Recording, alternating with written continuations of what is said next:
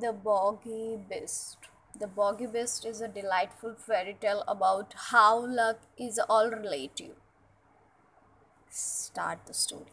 There was once a woman who was very, very cheerful, though she had little to make her so, for she was old and poor and lonely. She lived in a little bit of cottage and earned a scant living by running errands for her neighbors, getting a bite her a sou there as reward for her services. So she made shift to get on and always look and spray and cherry as if she had not a want in the world. Now one summer evening as she was trotting, trotting full of smiles as ever along the high road to her home. What she see but a big black pot lying in the ditch. God knows me, she cried. That will be just the very thing for me. If I only had something to put in it, but I have not. Now, who could have left it in the ditch? And she looked about her, expecting the owner would not be far off. But she could see nobody. Maybe there is a hole in it, she went on, and that's why it has been cast away. But it will do fine to put a floor in from my window, so I'll just take it home with me. and with that she left it with Lady and looked inside. Marcini, she cried, fair amaze, if it is not full of gold piece, her luck. So it was brimful of great gold coins. Well, at first she simply stood stock still, wondering if she was standing on her head or her heels. Then she began saying, But I do feel rich. I feel awful rich. After she had said this many times, she began to wonder how she was to get her treasure home. It was too heavy for her to carry and she could see no better way than to tie the end of her shawl to it and drag it behind her like go kart. It will soon be dark, she said to herself as she trotted along. So much the better. The neighbors will not see what I am bringing home, and I shall have all the night to myself and be able to think what I'll do.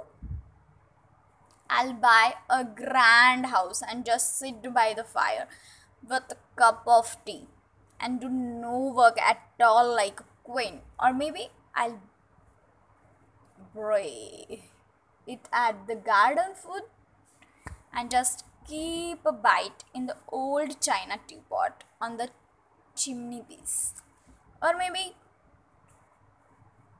I feel that grand. I don't know myself. By this time, she was a bit tired of dragging such a heavy weight and stopping to rest a while. Turned to look at her treasure and look.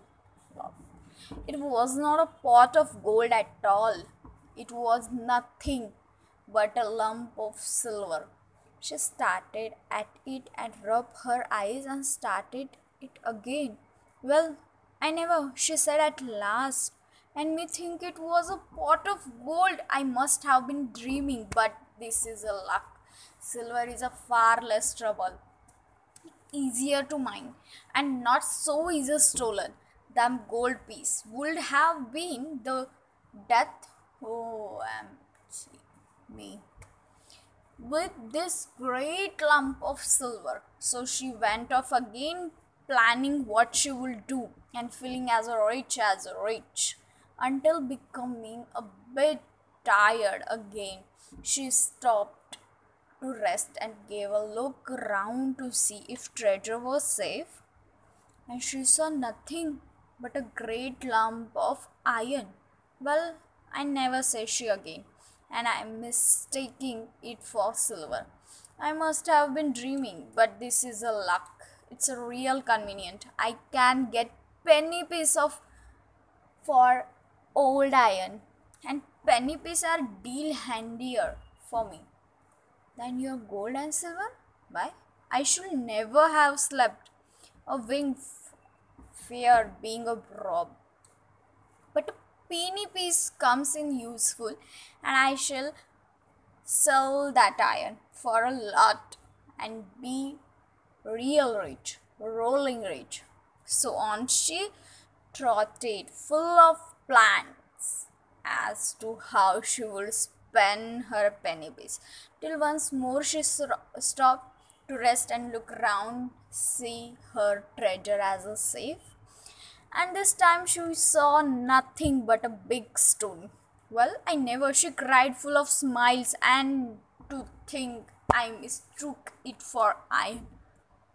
I must have been dreaming, but here luck indeed, and me wanting a stone terrible bad to stick open the gate.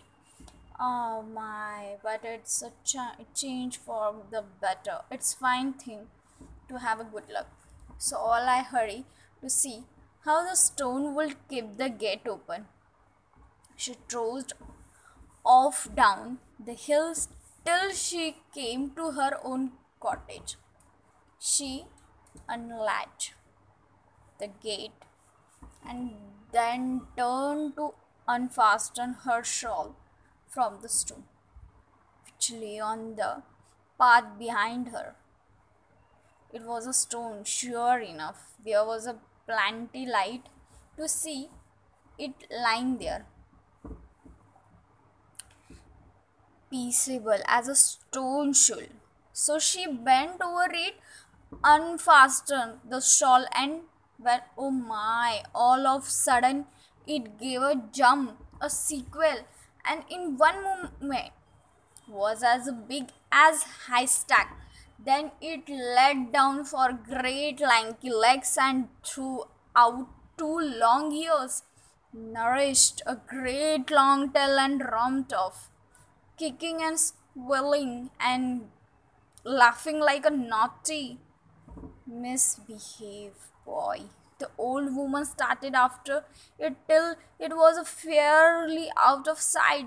Then she burst and laughing too. Well, she I'm in luck, quite the luckiest body.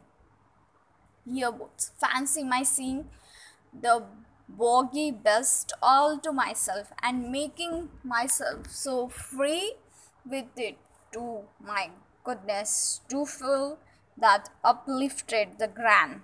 So she went into her cottage and spent the evening over her good luck.